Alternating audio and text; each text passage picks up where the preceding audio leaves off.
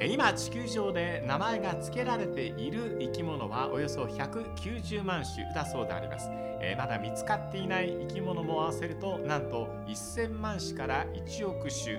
え190万種すら覚えきれないのにまだそんなにお披露目も行っていない生き物がいるんですね、えフットボールの世界にもたくさんのクラブがあります。そして、え今日も明日を夢見る選手たちが育っています、え残念ながらこちらも全部は覚えきれません。でも有名ではなくとも自分が応援しているクラブの選手の名前は一人でも多く覚えてあげたい。一人残らずできれば覚えてあげたい。サポーターはそう思っているのです。こんにちは倉敷康夫です。ラジオクラッキー。今日はサッカージャーナリストの小沢一郎さんとお送りします。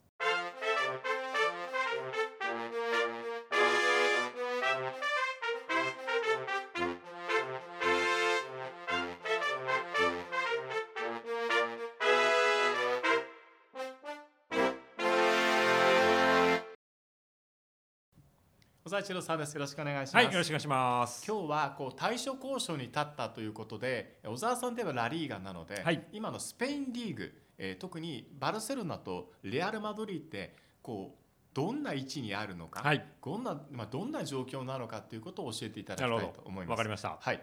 じゃあレアル・マドリーからいきましょうか、はい、えーフロンレンティーノ・ペレス会長が、え2回目はいのお会長職に就かれて、はい、もう随分経ちましたけども、うん健康ですか？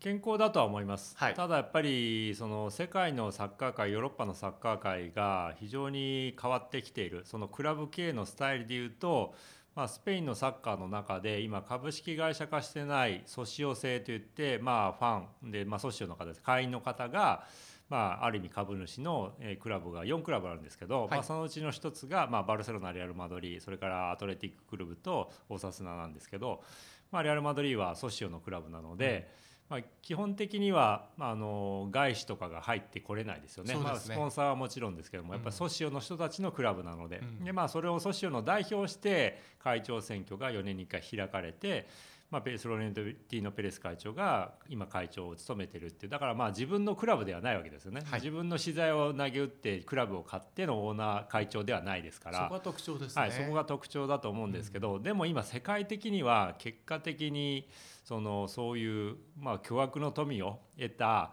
まあ、その世界中の資本が今サッカー界に入って特にヨーロッパのクラブを買うようになってますし、え。加えて中東のオイルマネーが、まあ、国を挙げてサッカークラブを持つようになってるわけじゃないですか。それがカタールが、えまあ、ある意味国がパリ・サンジェルマンを持ってる、ん。UAE っていう国がマンチェスターシティを持ってるというような状況ですから、そうなると今までレアル・マドリーはヨーロッパの中で世界の中で一番こう資金力があったわけなんですね。だからこそ一時代銀河系と呼ばれるような例えばジダンとかベッカムとか、まあ、ブラジル代表当時のロナウドとか毎年世界的なスター選手をまあお金で連れてきてもう世界一銀河系ですよどうですか見てください。絶対勝ちますよっていうようなチームを作れたわけですけど、やはい。っぱりそういう資金力でなかなか太刀打ちできなくなったっていうところが、今ペレス会長が頭を悩ませているところだと思うんですね。はい。まあ、だからこそ今ちょっとベルナベウのうん。サンチャゴ・ベルナベウっていうスタジアムを改修工事することによって今まではサッカーの試合しかやらなかったところがまあ多角的にこうスタジアムを使えるようになってサッカー試合がない時にはコンサートできたりとかうん。他のスポーツができたりという形で365日中300日ぐらいはフル稼働できるようになってどチャリンチャリンお金をこう入れてもらえるっていうふうにしてるわけですけど、はいでもやっぱりそういう苦しいこうその世界のサッカー界クラブ系の流れがたは まあ、マドリー側からすると難しくなってきているので単純に資金力でお金に物言わせてビッグネームを取れなくなってきているのでスーパーリーグ構想みたいなうん。ちょっと考えられない あそういうねこうエリートだけのリーグを作ろうみたいなことのまあ旗印になってるわけですけども。なるほどでもまあ立ち位置としてはヨーロッパでずっと資金力もチーム力もナンバーワンだったんですが今はやっぱりそういうこうクラブが出てきたことによってやっぱり近年この5年ぐらいで見るとレアル・マドリーはやっぱり苦しさは出てきてるかなというところはありますがそれをやっぱり打破するためのこのシーズン終わった後のエムバペ獲得なわけですよ。だからそれはペレス会長にとってはそのお金で今まででは太刀打ちできなくなってきた状況をエムバペはね、お金でいうとパリ・サンジェルマンと契約延長した方がいいわけですよね。ええ。でも自分は夢ですと、うん。クラブレアル・マドリーでプレーすることが夢ですっていうことなのでそれでエムバペに来てもらうことによって逆にパリとかそういうし、まあ、お金で物言わせて選手やクラブを買って経営してきたクラブに対して強烈なメッセージを発することができるので。だそれでまた一発逆転をエンバペ獲得によって狙ってるっていうだからまあそういう構図は非常に見たら面白いなと思いますね。なるほどね。あのスペインのそのかつてのお金持ちたち例えばこうイタリアセリアというのがお金を持ったらクラブに投資しなさいっていう文化がかつてイタリアにあって、今もあるはあるんですけども、でスペインの場合はデベロッパーの方たちが、例えば、えーサッカーではなくても IOC のサマランチさんという方がかつて会長でした、この方もデベロッパーで、はい。そういう人たちがまあ結構お金持ってて、はい、あのサッカーにお金を使ってたっていう時代があってペレス会長もその流れの。中からはい。やられていて、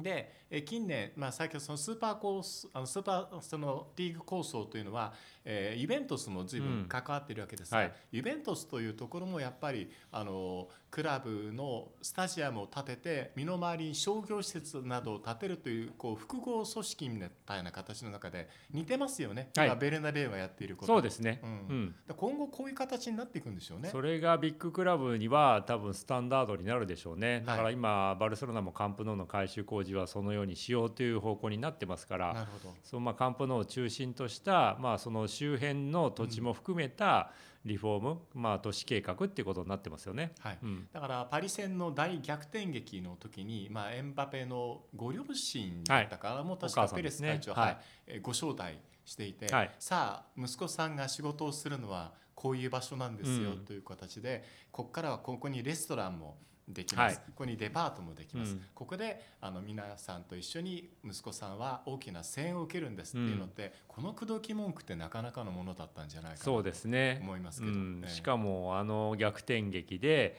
やっぱあの雰囲気はやっぱサンチャゴ・ベルナベウの逆転のあのセカンドリーグの雰囲気って、そのやっぱ100年の歴史のあるクラブじゃないと出せないと思うんですよ。そうですね。でそれはやっぱお金で1日2日で買えるものではないですから、うん。やっぱそういう歴史も含めて、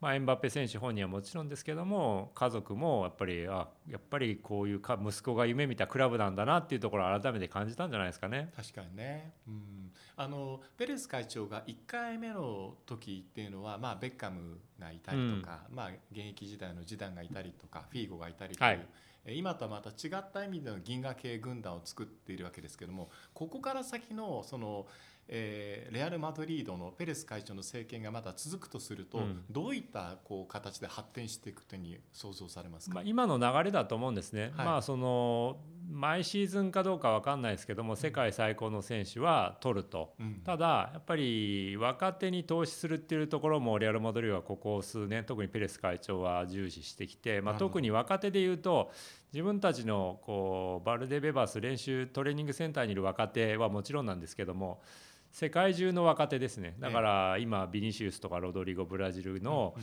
若手選手それからね久保建英もそうなんですけども世界の17歳18歳のタレントに早めに目をつけて、そこに投資をすると。でもうその17歳18歳のタイミングで例えば4000万ユーロ50億とかつけられるクラブはないので、うん。まあ、そこで早めに青互いをしてしまうと。う。ん。でそうすることによって20代20代前半で世界的なプレイヤーになってやっぱりその投資が回収できるというところがあるので、もうすでに現時点で世界最高になっている選手プラスやっぱり投資視点で若手を育てていくっていうのはうまいサイクルではやってるので今の流れではやっていくと思いますね。なる。ほど。あの同じことを多分世界中が考えていると思うんです。その中でコペレス会長だったり、ラリーガが他と差をつけられているポイントっていうのは何かありますか？まあ、やっぱりそこはレアル・マドリーっていうクラブの歴史それからタイトル数やっぱりクラブの存在ですよね。ブランド力ですね。うんやっぱそれがブランド力だと思うので、やっぱりレアル・マドリーから口説かれたら、うん。嫌とはなかなか言えないですよね。確かにね。うん。うん。でマドリーに興味を持ってもらってマドリーもじゃあ他のクラブと同じぐらいそういう若手であればお金は出せますから、はいまあそういうところに関してはやっぱり他のクラブ太刀打ち逆にできないんじゃないですか？確かにねあのサッカー界によく出てくる上等句の中に当然断れるオファーではなかったっていう言葉はよく出てくるんだけどそういう中の一つですもんね。そうですね。バルセロナはどうですか？今あのまあえー、この収録している時点で、まあ、クラシコで劇的なそれもパリに勝ったベルナベウでマドリーが完敗したというゲーム、うん、あ同じスタジアムなのにってこの差というのはユニフォームの差なのかとかいろんなことを 思いましたけど。バルサはどうですか？バルセロナの方がやっぱりペレス会長マドリーと違って、まあ、会長の、まあ、選挙でいうとより民主的だと僕は見てるので、はい、要するにソシオの一票一票とかソシオの意見がかなりこう分かれたりとか。うんぱりそこに意思表示されるので、まあ、民主的なクラブであるがゆえに会長選挙で会長が変わりやすいんですよね。なるほどね、うん、だからペレス会長意外にこう民主的なんですけどもうずっと長くやってるみたいなところはある意味での独裁でもあるし。はいはいまあ逆に言うとバルセロナはそうやってまあ一定期間で会長が変わっていくんでだからこそ浮き沈みがあるんですよね、かなりねそこでこう前会長のところはみんな後悔が残っているところで だからラプロト会長も2回目ですけどね、はい、だから暗黒で期っていうのは必ずバルセロナには一定期間で来ますから、はい。まあ、その分必ず来るんだ。必ず来ますよ、はい、だから浮き沈みがあるっていう意味では、ええ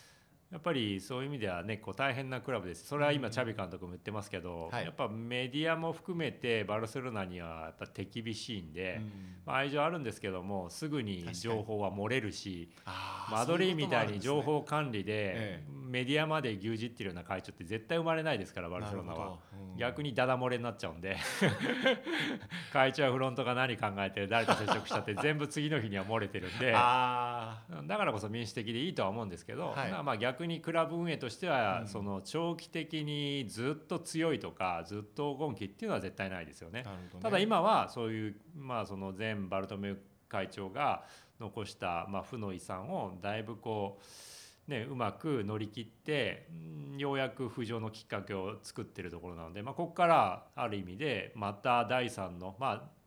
第1がクライフが、うん。で監督した時のドリームチーム第2が、まあ、2008年から監督をね4年間やったペップ・グワルディオラ、はい、で第3の黄金期がこのチャビになるんじゃないかって言われているところですよね。うん、なるほどね。あのサッカーのゲームの中にはこうトランジッションという言葉があってポジティブとネガティブがあるわけですが今回のそのあのいろんな会長の失敗と監督の選び方の失敗とあえて言いますけども、うん、そこから始まったバルセロナのトランジッションが、うん、クラシコをきっかけに変わるという雰囲気はあるでしょうか？間違いなく変わるんじゃないですかね。多分これがターニングポイントこれがあのチャビが作った第3バルセロナの黄金期のスタートだったって言えるエル・クラシコになったと思いますね。あのペップがモウの時のマドリーに、マニータで勝ったゲームがあったじゃないですか、はい、あれを彷彿とさせましたね。ですね。えー、で内容で言うとあれよりも今回の04の方が圧倒したってみんな言ってるので、うん、まあ、それぐらいのインパクトを特にバルセロナ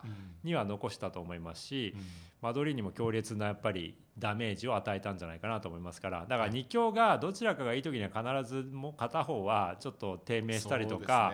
うん、悔しい思いをするんですよね、まあ、だからこそそういう2強がラリーガとかスペインサッカーのレベルを上げたり引っ張ってるっていうところになりますよね。あのこれはこれから先の歴史を見ていかないとわからないことではあるんですけどもクラシコって僕の印象だとどちらかが勝つと勝ち続けるっていう傾向があるんじゃないかなと思っていて。うんはいそうなると次どうなんでしょうねってとても興味あるんですだからねここ近年で言うと今回のクラシコ前はねマドリーが5連勝してましたからまあそれがおっしゃる通りサイクルあると思うので例えば3年4年ぐらいのサイクルになっていくんじゃないですか。だからまあこれでチャビが、バルセロナよくしていくとマドリーがクラシコで勝てないっていうことになっていくと、うん、マドリーの方が監督をコロコロ変えて、ね、逆に一時的に低迷するっていうこう流れにはなっていくかもしれないですね、うん、ペップの時ほとんど負けなかったですもんね。そうですね。あのモーリーニョでこんなに勝てないのかってびっくりしたことがありましたけど、うん、アンチェロッティももう今更説明すること必要のないほど素晴らしい監督だけど、はい、ただクラシコというのはこうダメージも得るものも大きいですからね。ですね。本、当、こう1試合だけでこれだけダメージとかブランドが、イメージが傷つくってないと思うんですけど、やっぱだからこそエルクラシコなんでしょうね勝ち点差が15あって首位独走のチームが、やっぱ1試合この負け方をしたことによって、もうシーズン全くダメだったみたいに言われるっていうぐらいに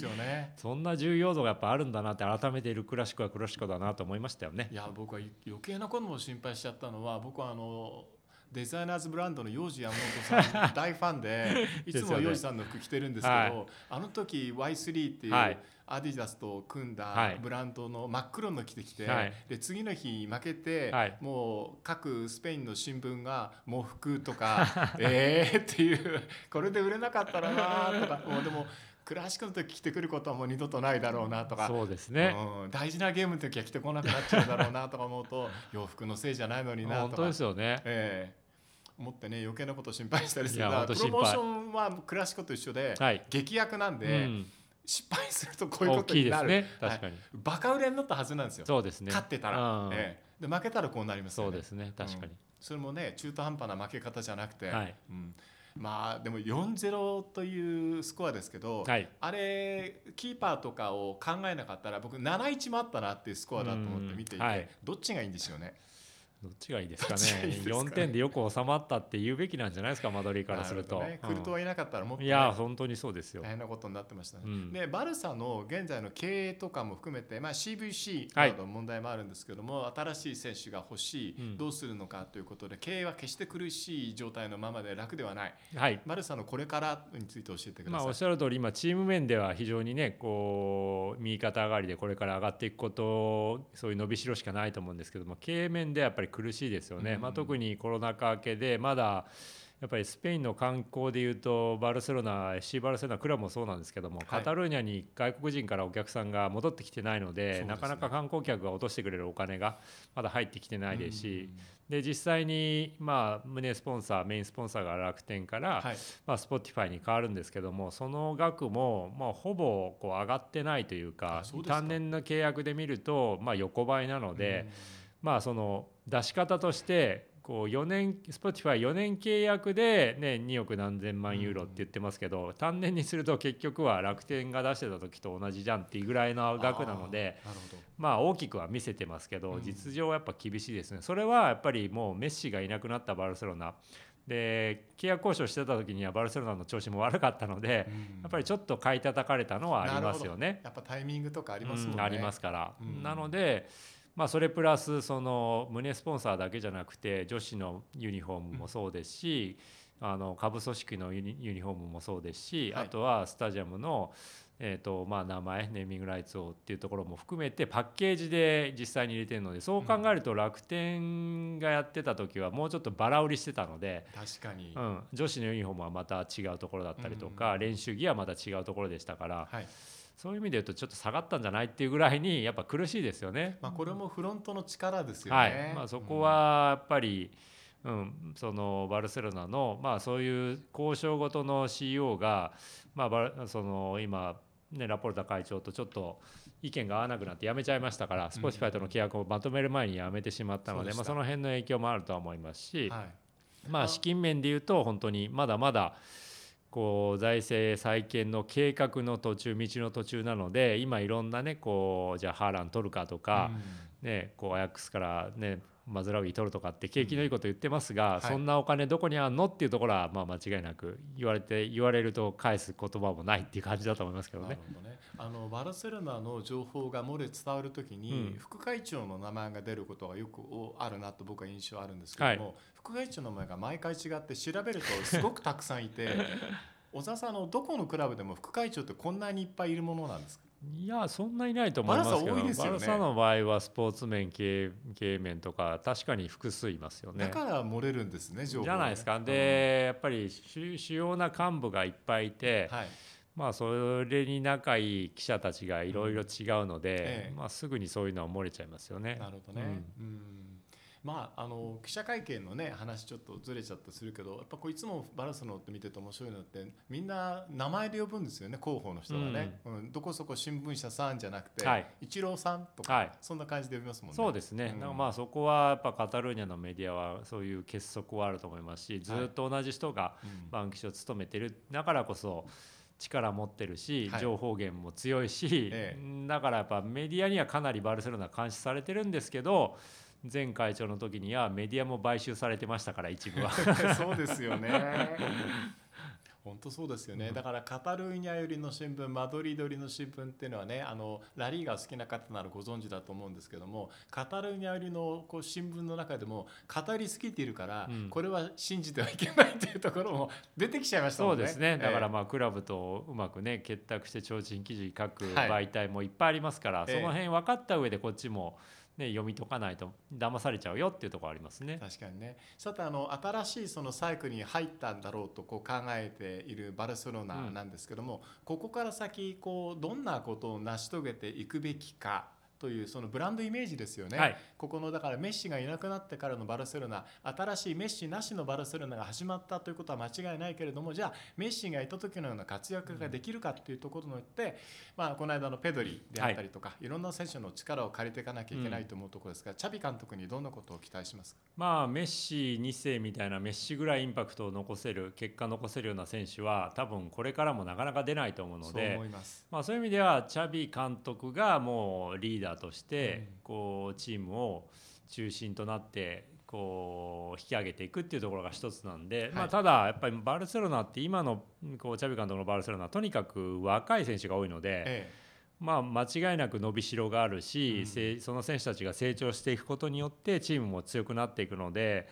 まあやっぱりこれからは明るい未来しかないんじゃないですか？え。そうですね、うん。だから、えー、とレアル・マドリードが円熟で見ていくのだとすればバルセロナは新しい選手を見ていくから長く続けて楽しむことができるっていうサイクルに入ったってことですね。そうですね、ええ。だからマドリーの場合は中盤の3選手プラスベンゼマもう皆30オーバーですから、はい。まあ、これからどう、ね、こう世代交代していくかっていうな話流れになってきますけど、バルセロナの場合はもうすでに19とか20代前半の選手が主力でメインで、まあ、唯一ピケとか、まあ、ブスケツぐらいが今後世代交代って言われていて、まあ、ブスケツの後釜だけがいない。っていうところだと思うので、うそれ以外はもう安泰ですから、まあ、もちろんね